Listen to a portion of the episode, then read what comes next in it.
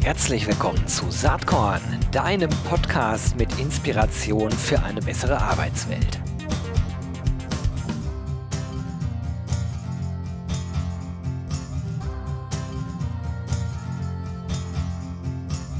Ja, hallo äh, und herzlich willkommen zum Saatkorn Podcast. Heute ein spannender Gast bei mir am Start mit einem ebenso spannenden Buch. Es ist Robert Jacobi.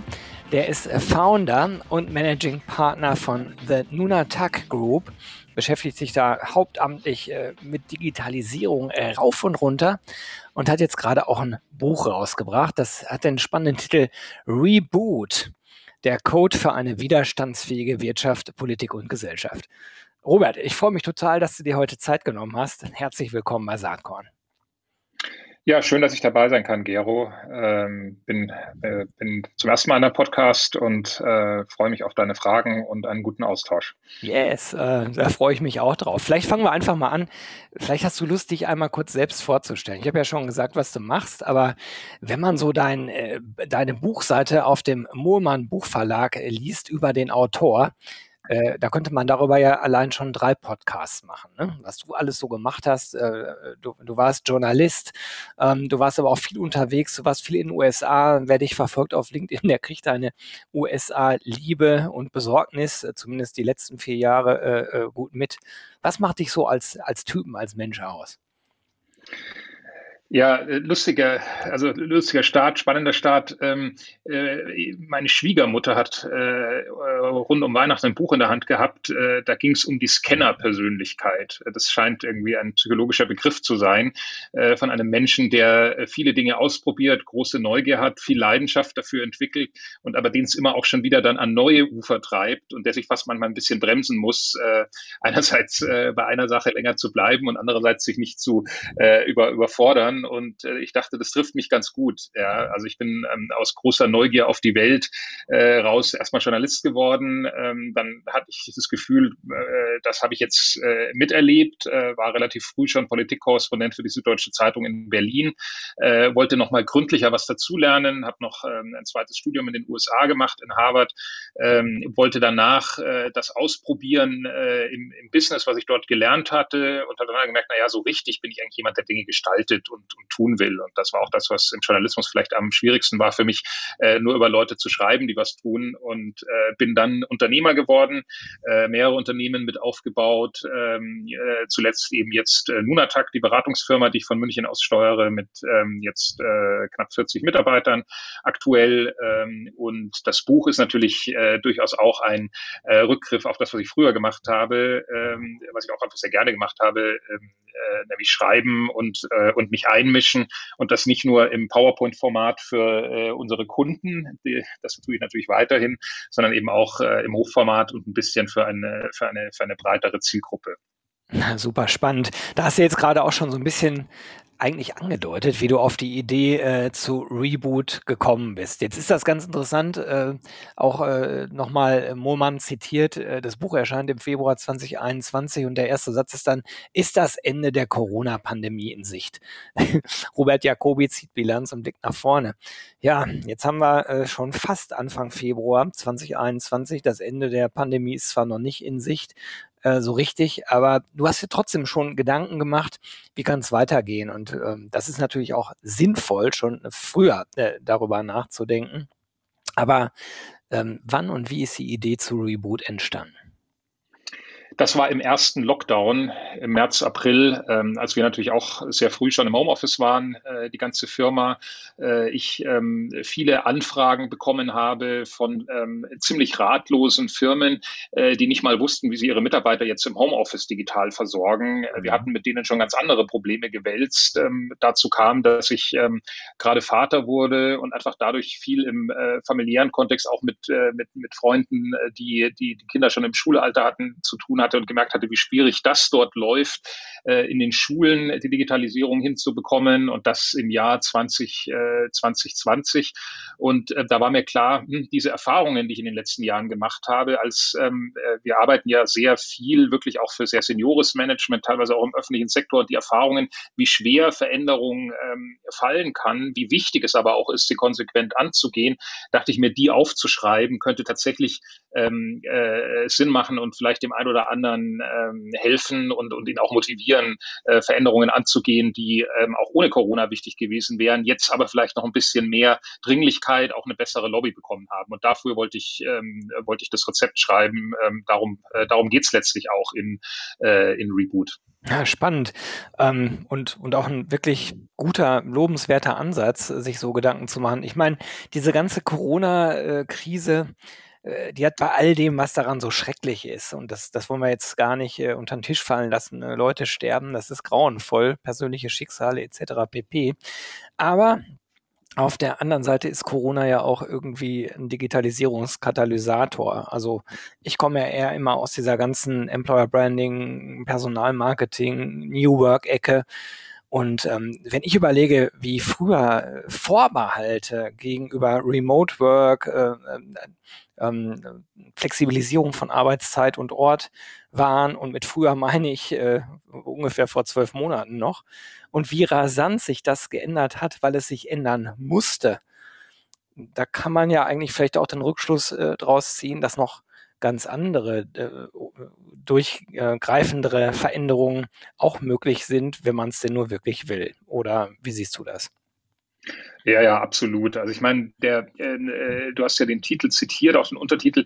Äh, mir geht es darum, eben nicht nur zu sagen, was ändert sich jetzt durch Corona und in dieser Situation, sondern auch einfach den Leuten klarzumachen, auch wenn auch weiterhin heute im äh, Januar 2021 und sicher auch noch die nächsten Wochen und Monate unsere Headlines dominiert sind von Inzidenzwerten und Impfstoffen und Lockdown-Maßnahmen, äh, dass wir längst eigentlich schon weiterdenken müssten, nämlich ähm, wie nutzen wir ähm, äh, das, was wir jetzt gesehen haben, was wir gelernt haben in dieser Phase. Wir hätten es äh, sicher auf eine, wie du schon angesprochen hast, ähm, andere Art lernen wollen. Das wäre für die Gesellschaft besser gewesen. Wie nutzen wir das, um wirklich auch ähm, Schub und, ähm, und, und positive Energie in, in, ähm, in Veränderung zu stecken? Ich, dieser Punkt, den du gerade gesagt hattest, ähm, das ging mir auch beim Schreiben immer wieder so, ähm, weil natürlich kann man nicht sagen, ja, es ist gut, dass Corona ähm, da war aus den und den Gründen. Das würde man nie tun weil um jeden Menschen, der daran gestorben ja. ist, ähm, ist es, äh, ähm, ist es äh, traurig und, und, und, und, und bedauerlich. Ähm, der Punkt ist ähm, aber, dass selbst, also wenn wir schon besser mit Daten umgehen würden, wenn die Entscheidungen in der Politik ähm, stärker getrieben werden durch äh, digitale Analysen, Aggregationen, wenn die Informationsübertragung besser wäre zwischen den einzelnen ähm, äh, Playern im Gesundheitswesen, also von Arztpraxen über Gesundheitsämter bis hin auch dann ähm, zur, äh, zur, zur, zur, zur Verwaltung und in die Ministerien, dann hätten wir wahrscheinlich auch die Pandemie besser in den Griff bekommen und früher in den Griff bekommen. Also anders gesagt, ähm, dieser Digitalisierungsschub ähm, äh, ist nicht ähm, äh, Corona zu verdanken. Ähm, die Sichtbarkeit ähm, äh, ist, ist erhöht worden. Ähm, die, äh, die, die Wahrnehmung dafür, wie wichtig das ist. Es wäre besser gewesen, auch für die Corona-Opfer, wenn wir damit schon früher, ähm, äh, wenn wir damit schon früher angefangen hätten. Und ähm, was ich tatsächlich ähm, so ein bisschen ähm, äh, erschreckend finde. Ähm, und da bin ich fast manchmal ein bisschen ratlos, äh, warum jetzt wieder nach den äh, zehn Monaten, also es ist ja jetzt wirklich bald schon ein Jahr her, ähm, dass der erste Lockdown war, dass da so wenig Fortschritt gemacht wurde, ähm, das ist schon, äh, das ist schon dramatisch. Und da denke ich, ähm, sowohl auf der politischen Ebene als auch, da kommen wir ja sicher auch noch dazu, auf der, auf der Unternehmensebene, da müssen wir uns schon was, äh, was überlegen. Und da geht es auch nicht nur um Digitalisierung, sondern da geht es um viel mehr, nämlich wie kann ich ähm, im Grunde ähm, die, die unser Zusammenleben, äh, das komplexe Zusammenleben unserer Gesellschaft auf eine Art und Weise managen, die nicht aus dem 20. Jahrhundert, sondern aus dem 21. Jahrhundert kommt und mit den Risiken, die aus der Dynamik des 21. Jahrhunderts entschieden. Wir haben Globalisierung, wir chatten bald auch wieder alle um die Welt, ähm, äh, wir, wir essen Waren aus der ganzen Welt, ähm, die einfach Risiken, die durch diese ähm, äh, enge Vernetzung entstehen, äh, damit auch proaktiv umgehen, statt immer nur reaktiv. Ja, und ähm, das ist ein ganz, ähm, ganz, ganz wichtiger Punkt. Und äh, um vielleicht kurz auf die Unternehmen zu kommen, ja, ich hatte schon im April oder Mai mit dem einen oder anderen Gespräch, wo die sagten, wir haben jetzt innerhalb von zwei Monaten, du hast das Thema Homeoffice angesprochen, haben wir ähm, äh, so viel Digitalisierung vorgenommen wie, ähm, äh, wie in den letzten äh, fünf Jahren äh, gebündelt. Ja, ich habe ähm, im Buch kommt das Beispiel vor, da war ich dann im September, als man das mal ein paar Wochen machen durfte, war ich mal ähm, äh, mit entsprechendem Abstand Mittagessen mit dem Digitalmanager einer Bank Habeck, ähm, der gesagt hat, er hat jahrelang darum gekämpft, dass elektronische Unterschriften möglich sind, also auch auf Vorstandsebene. Ähm, ging nicht, man hat es immer wegpriorisiert, die Investition wäre irgendwie einmal ein sechsstelliger Betrag gewesen. Stattdessen sind immer noch die Chauffeure durch die Villen vor Ort gefahren, haben von einem Vorstand zum nächsten die Akten gebracht, damit die mit der Hand gegengezeichnet werden können. Und auf einmal nach, nach vier Wochen Pandemie äh, war das System äh, implementiert. Ja, also ähm, das sieht man schon, dass es ein Katalysator war.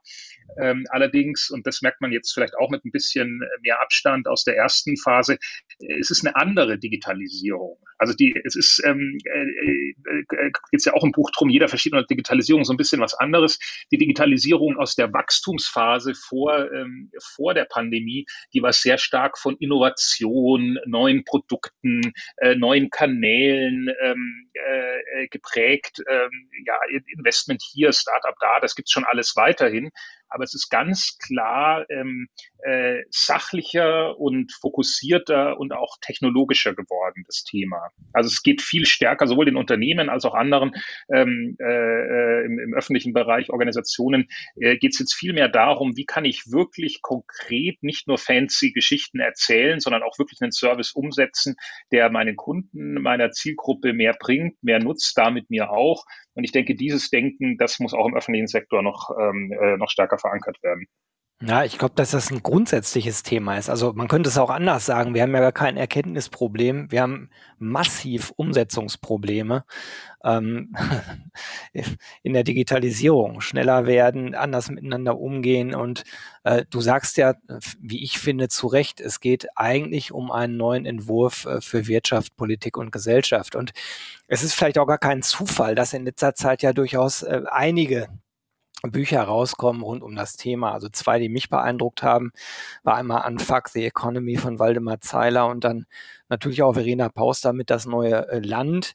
Das sind auch Versuche ähm, letzten Endes oder Gedanken drin, ähm, die versuchen so ein bisschen zu entwerfen, wie könnte denn unser Zusammenleben ähm, eigentlich besser gestaltet sein. Wie ist das jetzt bei dir? Ich konnte das Buch noch nicht lesen, weil es äh, erst Anfang Februar rauskommt. Deswegen interessiert mich so sehr, ähm, äh, du entwirfst die Skizze einer Gesellschaft, die sich ihrer Werte bewusst ist, aber sich nicht auf ihnen ausruht. Was sind denn die zentralen Treiber? Was müssen wir tun, um eine lebenswerte Zukunft ähm, für uns und aber auch für unsere Nachfahren zu gestalten, deiner Meinung nach?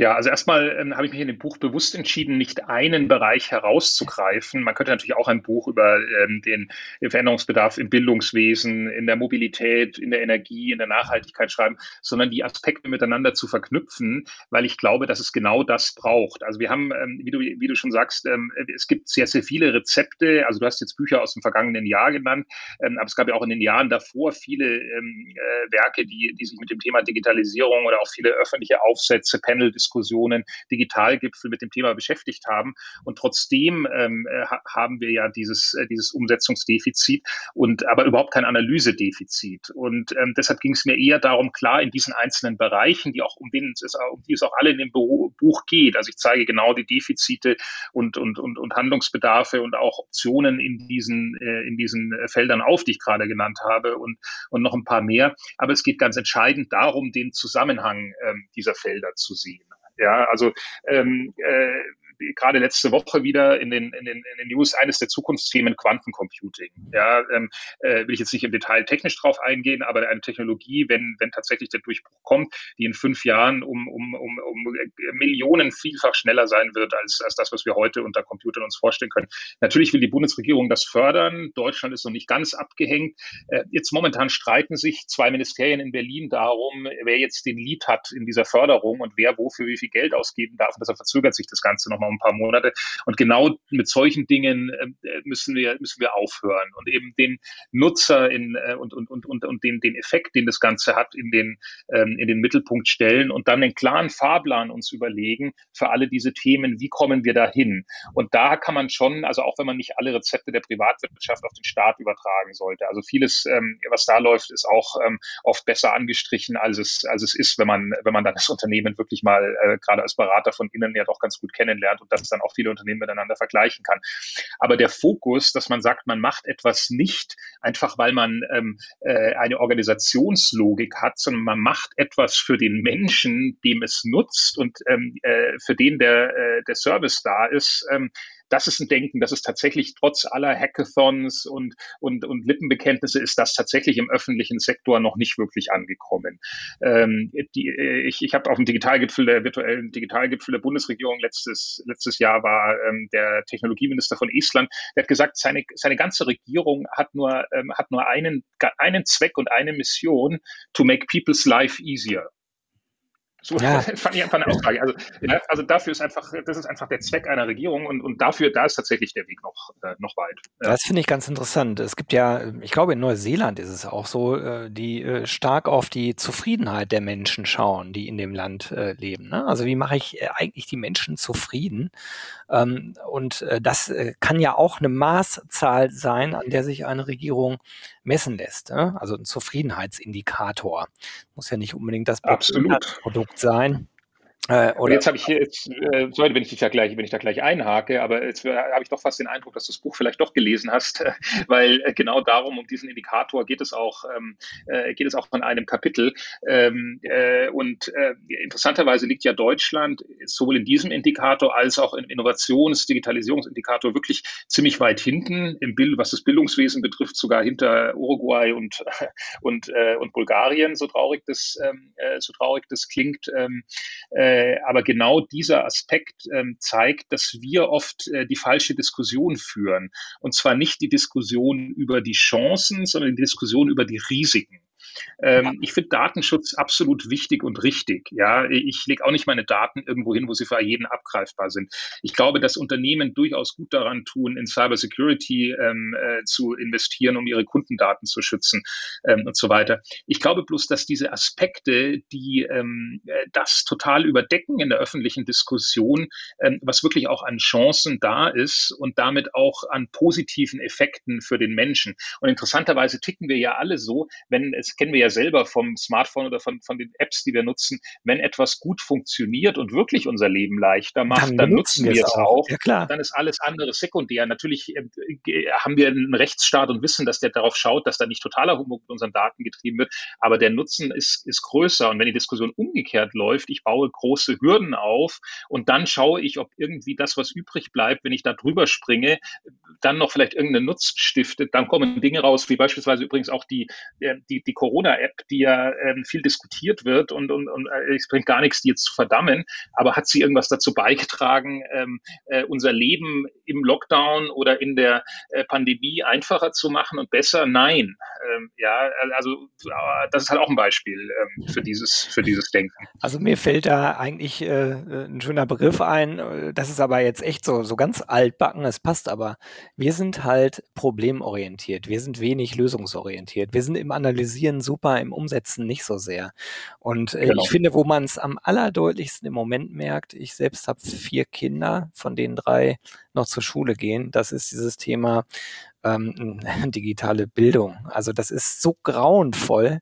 Da wird unter dem Vorwand des Datenschutzes werden, äh, werden da Apps benutzt, die mega kompliziert zu bedienen sind wohingegen ja. dann jeder, der irgendwo im Büro arbeitet, äh, super einfach mit Microsoft Teams arbeiten kann. Also, aber wird natürlich für die Kinder äh, wegen Datenschutz nicht eingesetzt. Das ist völlig eine Absurdität in meinen Augen nicht zu überbieten. Man müsste eigentlich äh, bei diesen ganzen Themen immer einen User-Centric Approach haben und wirklich immer schauen, ähm, wie äh, kommt es denn den Menschen in diesem Lande zugute. Das Problem ja. ist, dass alles so komplex ist und das Problem ist eben auch, dass ähm, unsere Gesellschaft stark von Strukturen ähm, gesteuert wird, die über Jahrzehnte äh, entwickelt wurden, aber vielleicht gar nicht mehr so richtig in die heutige Zeit passen. Und ich finde immer, wenn man Unternehmen äh, äh über Unternehmen spricht und unsere ganze Arbeitgebersituation, ähm, die ganze Mitbestimmung, das ganze Betriebsverfassungsgesetz, das ist alles in ganz, ganz anderen Zeiten entwickelt worden als die Zeiten, in denen wir uns heute befinden. Und ich glaube, dass es in vielen anderen Bereichen halt auch so ist. Ja, ja, absolut. Und ich meine, ähm, die, ähm, die große Diskussion, die wir jetzt in den letzten Wochen hatten, Homeoffice-Pflicht oder nicht, ähm, äh, als zum Beispiel letztes Jahr der, ähm, der Gesetzentwurf mal kursierte, unabhängig von der Pandemie, soll es so und so viele Tage, 25 Tage Homeoffice geben.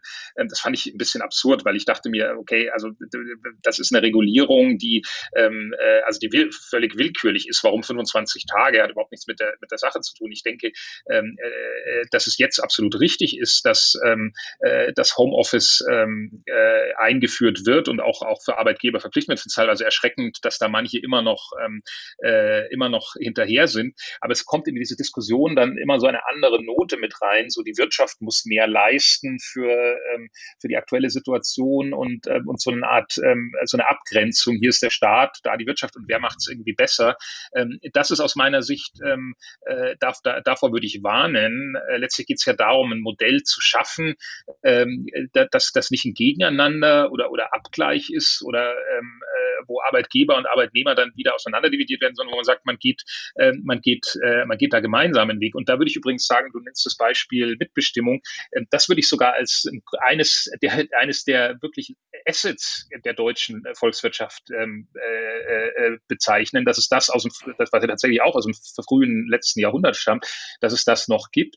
Aber auch das muss natürlich wie viele andere Dinge modernisiert werden ja, ja. und nicht Partikularinteressen für Partikularinteressen eingespannt werden, um eben genau das hinzubekommen, was ja letztlich für beide Seiten ähm, relevant und interessant und, und wichtig ist, nämlich menschenwürdige Arbeitsplätze, die fair bezahlt werden, zu schaffen und damit auch äh, besser zu funktionieren. Wir leben ja nicht mehr in der Zeit, äh, wo ähm, äh, der, des Klassenkampfes, ja, sondern, sondern wo ein Abgleich stattfindet, wie ähm, kann man Menschen sinnstiftende Arbeit geben, sie dafür dann auch entsprechend honorieren und ähm, das ohne ähm, starre Führung. Und ich glaube, dafür ist eine Modernisierung absolut, ähm, da ist auch der private, hat auch der Privatsektor noch, noch ganz riesigen Aufholbedarf. Ähm, äh, ähm, der, der öffentliche natürlich, natürlich erst recht, ja, wo es ja noch eine klassische ähm, äh, Befehlsstruktur von oben nach unten in, in jeder Behörde in diesem Land gibt. Das ist einfach so. Ja. Das war genau mein Punkt. Also mir ging es gar nicht um Abschaffung der Mitbestimmung, Gott bewahre, sondern mir ging es um Modernisierung und Anpassung an die heutigen Herausforderungen. Lass uns doch ja. mal äh, nochmal drüber sprechen, wenn diese drei Themenbereiche Wirtschaft, Politik und Gesellschaft, wie du ja richtig sagst, so komplex ineinander greifen. Wo kann man denn ansetzen? Wie kann man denn überhaupt zu einem Reboot kommen? Wie kann man ein System, was sich über Jahrzehnte so entwickelt hat, äh, so einfach ändern? Das ist, äh, und äh, die Frage kann man dir natürlich ganz besonders gut stellen, weil du ja mit Nunatak durchaus Change-Prozesse auch in Organisationen, auch in komplexen, großen Organisationen hilfst zu managen. Ja, also ich, ich glaube, und da, da habe ich auch erst äh, die letzten Tage wieder intensiv drüber nachgedacht. Ähm, also ich glaube, was wichtig ist, wir brauchen nochmal eine, einen anderen Prozess, wie wir unsere, äh, das, was ja auch in der Verfassung steht, öffentliche Meinungswillensbildung, wie wir das, wie wir das gestalten. Ja, also dass, ähm, dass das stärker an der Sache orientiert ist, ähm, äh, weniger an den äh, Personen. Ich meine, das ist ja auch ein Grund, warum ich das, warum ich das Buch geschrieben habe, ähm, äh, äh mehr an der Sache orientiert ist, dass man äh, Entwürfe miteinander diskutiert ähm, und nicht das ganze Land vier Monate gebannt darauf wartet, wer jetzt Parteichef bei der CDU wird und es darum geht, ähm, äh, welche Zuckungen der eine und welche Zuckungen der andere macht, sondern dass es darum geht, welche, welche Art von Zukunft verhandeln wir miteinander miteinander. Ähm, da, dazu brauchen wir ein Forum, ja, im, im, klassischen antiken Sinne, das wir momentan nicht wirklich, ähm, äh, nicht wirklich haben. Dafür brauchen wir Stimmen. Also ich glaube, jeder soll, man hat auch, es gibt auch so ein bisschen so einen Rückzug ins Private, jetzt auch durch die Krise. Man traut sich manches nicht zu sagen, weil man dann auf Social Media irgendwie, entweder kriegt man keine Likes oder man wird auf den Kopf kommt. Also man, glaube ich, wirklich nach außen geht, sich äußert, sich einmischt. Ähm, das ist ganz, ganz wichtig. Und ähm, dann aber auch, ähm, und äh, auch wenn es sehr viele Probleme gibt, mit einer positiven Grundhaltung äh, anfängt. Ja, ähm, ich kann nicht, ähm, also wenn ich mich unter Stress und bedroht fühle, das ist aus der Evolution raus so, dann kann ich nicht kreativ, proaktiv und, ähm, und, und, und langfristig denken und handeln. Ja, und wenn wir quasi immer nur von, ähm, äh, also wir, wir tappen ja auch in dem Gespräch mal so ein bisschen mit rein, was, was, was alles schlecht ist, wenn wir immer nur darauf fokussieren, dann öffnet das keine Optionen und, und, und, und Felder. Und das ist, denke ich mal, dieses positive Denken hinzubekommen, ein realistisches positives Denken ganz entscheidend. Und dann, und das ist tatsächlich etwas, wo ich sagen würde, die Startup-Welt, in der ich ja viel zu Hause bin, ähm, da, da kann, auch wenn die manchmal ein bisschen verherrlicht wird ähm, im öffentlichen Diskurs, aber da denke ich, kann sich, ähm, können sich große Unternehmen und ähm, äh, äh Behörden etc. Äh, allesamt äh, was davon lernen, einfach das ausprobieren. Ja, also dieses, ähm, äh, also einfach mal ein, ein etwas testen, eine Dienstleistung, einen Service, ähm, auch eine, ein, ein, ein Prozess einfach mal ausprobieren und dann ähm, natürlich kontrolliert schauen, was, äh, was passiert, aber eben nicht dieses ähm, sämtliche Eventualitäten abdecken. Es gibt einen, ähm, also es gibt einen Norm, äh, äh, also für künstliche Intelligenz gibt es ein 140-seitiges Kompendium, das jetzt vorgestellt wurde, wo es nur darum geht, welche Normen und Normenkontrollen und Normüberschreitung ähm, dort äh, stattfinden könnte. Und da geht es aber überhaupt nicht darum, welche Chancen das Ganze ähm, äh, auch wirklich beinhaltet. Und das, ähm, das denke ich mal, ist, ist ganz entscheidend. Und dann wirklich, ähm, äh, so, so wie wir vorher sagten, vom Nutzer her denken, eben auch von, von dem Menschen denken, der es äh, umsetzt. Also ähm, ich meine, es gibt äh, äh der, der Begriff Change Management, äh, es klingt, klingt abgedroschen, aber ich denke, er war nie, äh, also Veränderungen in den Köpfen anzustoßen, war nie, war nie wichtiger als heute. Ja, du hast äh, das, das Thema Schule genannt. Ähm, äh, wenn, wenn, wenn die, die Lehrer anfangen und die Schulleiter äh, anders zu denken und Dinge einzufordern, statt ähm, äh, gefühlt abhängig zu sein von, von Entscheidungen auf höherer Ebene, die sie eh nicht ändern können, dann ändert sich wirklich was und, äh, und eben nicht nur durch den, äh, eben nicht nur durch den, durch den Top-Down-Prozess. Wir kommen, wir sind jetzt in einem Wahljahr, ja, das ist natürlich auch ein bisschen eine Herausforderung. Da braucht man sich jetzt keine Illusionen machen, dass es jetzt irgendwie ähm, sehr große Reformschritte gibt. Ähm, aber ich denke, äh, dann die neue Bundesregierung sollte das äh, auf jeden Fall angehen. Und ähm, ich meine, es ist ja sogar auf EU-Ebene gab es jetzt einen Bericht, dass, dass Deutschland die eigenen Kriterien für Reformen nicht, äh, nicht erfüllt, ähm, die aufgestellt wurden, damit das, äh, damit die, damit die Krisengelder ausgeschüttet werden. Habe ich heute ja, auch das gelesen. Ist schon, es ist natürlich schon, es ist natürlich schon eine gewisse, gewisse Ironie und auch irgendwie peinlich. Allerdings kann man daraus auch wieder was Positives ableiten. Ich meine, dem Land, auch wenn es durchaus ja Armut gibt in Deutschland, was oft in dieser Diskussion pauschal vergessen wird, dass man sagt, äh, Deutschland geht gut und ist wohlhabend. Ja, Deutschland ist nach allen Statistiken im internationalen Vergleich ein wohlhabendes Land. Insofern konnten wir es uns länger leisten, uns vielleicht ähm, äh, eher auf unseren, ähm, auf dem Erreichten auszuruhen. Aber wir haben, auch wenn wir jetzt vielleicht ein bisschen später dran sind als andere, durchaus die Kapazität und das Potenzial, das jetzt anzugehen.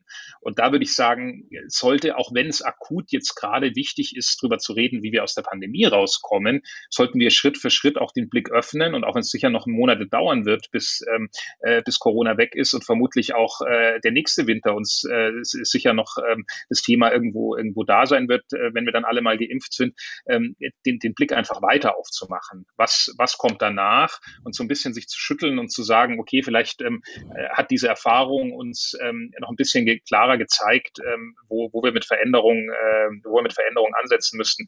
Und ich meine, du hast vorher schon mal USA genannt. Ja, ich habe dort viel gelebt, studiert, fünf Jahre dort verbracht. Ähm, äh, dass wir ein bisschen verhindern, aber dass wir es schaffen zu verhindern, was dort passiert, ist eben dieses Auseinanderdriften der Bereiche, ja, also äh, die du schon genannt hattest. Also ähm, das, äh, da, da, da, das sind wir noch nicht und, und das wäre natürlich gut, wenn wir da auch nicht hinkommen. Und das ähm, äh, können wir dann zurückdrehen oder verhindern, wenn wir wirklich ähm, es schaffen, äh, in den einzelnen Entscheidungen zu treffen, gemeinsam und auch umzusetzen, die das Leben in der Lebensrealität der Menschen wirklich ankommen, statt sie zu enttäuschen oder ähm, äh, das, ihnen das Gefühl zu vermitteln, es wird auf, ihre, auf ihren Kosten wird, äh, äh, wird, wird, wird Politik gemacht. Das ist eigentlich ein richtig schönes Bild und auch ein guter Schluss für diesen Podcast, denn wir kommen jetzt so langsam schon leider an die 30-Minuten-Grenze ran. Aber äh, ich äh, empfinde das ja als sehr positiv, wie du darüber redest. Also es geht den, um Zusammenhalt, es geht eben darum, dass man nicht auseinanderdriftet, es geht um ähm, eine Problem- äh, Lösungskompetenz, also eher auf die Lösungen zu schauen, nicht die Probleme, was ja eigentlich total spannend ist und auch total schön ist. Und ähm, wenn gemeinsam daran gearbeitet wird, für alle eine bessere Zukunft äh, zu entwickeln, äh, dann kann das ja, denke ich, auch ganz viel Spaß machen. Genau, und vielleicht noch zur, zur, zur Abrundung. Also äh, es geht ja in deinem Podcast nun mal vor allem auch viel um Arbeit und, und, und vielleicht auch ein bisschen am Rande. Also Arbeit hat ja auch mit Bildung zu tun. Wenn man sagt, wo kann man denn jetzt konkret anfangen, wäre das ein ganz klares Feld, wo ich sage, und damit meine ich jetzt gar nicht die Schulen nur, das, ähm, das hatten wir ja besprochen, ja. sondern wirklich auch, wie schaffe ich es, zu verankern. Und da bin ich wirklich auch von der politischen, ich schlage im Buch beispielsweise vor, dass man im Grunde so eine Art Bildungsguthaben sich erwirbt durch die Arbeitsjahre, die man im Job verbringt und die man dann auch einlösen kann, ähm, um, um nach acht, neun oder zehn Jahren im Job einfach auch mal zu sagen, ich, ich lerne jetzt noch mal ein Jahr, unabhängig davon, wie alt ich bin, ohne dass das ökonomische Nachteile bringt, weil es im Nachhinein ähm, viel, äh, viel ähm, positivere Effekte dann, äh, äh dann bringen wird. Und es wird auch in dem Bereich ja oft diskutiert, ja, künstliche Intelligenz, Intelligenz, Automatisierung, unsere Arbeit wird wegfallen. Ähm, äh, nein, äh, jeder Umschwung hat bisher eher mehr Arbeit äh, gebracht. Ähm, es gibt heute mehr, ähm, oder vor der Krise gab es mehr Beschäftigungsverhältnisse in Deutschland als jemals zuvor, bloß eben andere. Und auf diese anderen sich einzurichten, das wird nur dann passieren, wenn wir eben künftig nicht mehr einfach mit Mitte, Ende 20 aus der Uni rausgehen oder mit, mit um die 20 aus der Ausbildung, sondern das Konzept komplett verändern und auch aus den, aus, aus den festen Bildungsgängen rausgehen, übergreifend äh, denken, Universitäten andere Programme anbieten und wir genau das, eben die Verbindung, du hast gefragt nach der Verbindung, die Verbindung zwischen Bildung, Arbeit, Wirtschaft ähm, im täglichen Leben hinbekommen ganz, ganz wichtiger Schritt ähm, äh, für eine positive Zukunft. Du hast selber Kinder. Ich habe gesagt, habe dir eingangs gesagt, ich habe einen kleinen Sohn seit anderthalb Jahren und das hat mich auch motiviert, ähm, das vielleicht noch als Abrundung des Buchs zu schreiben. Er kann es zwar noch nicht lesen, aber ähm, ich denke, dass äh, wenn es den einen oder anderen auf die Idee bringt, okay, wir sollten wirklich was tun, um auch unseren Kindern äh, eine lebenswerte Welt ähm, äh, äh zu übergeben, dann äh, ist die Zeit dafür jetzt sicher richtig und da, auch wenn das jetzt etwas ähm, vielleicht euphorisch klingt, aber letztlich geht es tatsächlich darum. Ich finde, das ist ein super Schlusssatz. Und wer jetzt Lust auf das Buch bekommen hat, äh, Reboot äh, von Robert Jacobi, der Code für eine widerstandsfähige Wirtschaft, Politik und Gesellschaft, der kann mir jetzt eine E-Mail äh, schreiben an gero.saatcon.com äh, mit dem Betreff ähm, Reboot. Und ja, vielleicht gehört eins von drei Büchern, äh, die Robert dankenswerterweise in die Saatkorn-Lostrommel gepackt hat, dann bald dir. Robert, ich danke dir ganz, ganz herzlich, dass du dir Zeit genommen hast und ich wünsche dir ganz viel äh, Erfolg auch mit dem Buch, dass es wahrgenommen wird, denn ähm, du vertrittst da sicherlich viele, viele Thesen, die Deutschland im Moment sehr, sehr gut tun würden. Ganz, ganz lieben Dank nochmal, dass du hier warst. Danke dir, Gero, für die Einladung und an alle auch fürs Zuhören. Und ich denke, wir finden sicher auch in den Shownotes irgendwie Platz für einen Link. Wer Feedback zum Buch geben will, Auf Thesen mit mir diskutieren will, äh, ist dazu natürlich herzlich eingeladen. Alles klar, machen wir so. Okay, Robert, bis bald. Tschüss. Danke dir, Gero.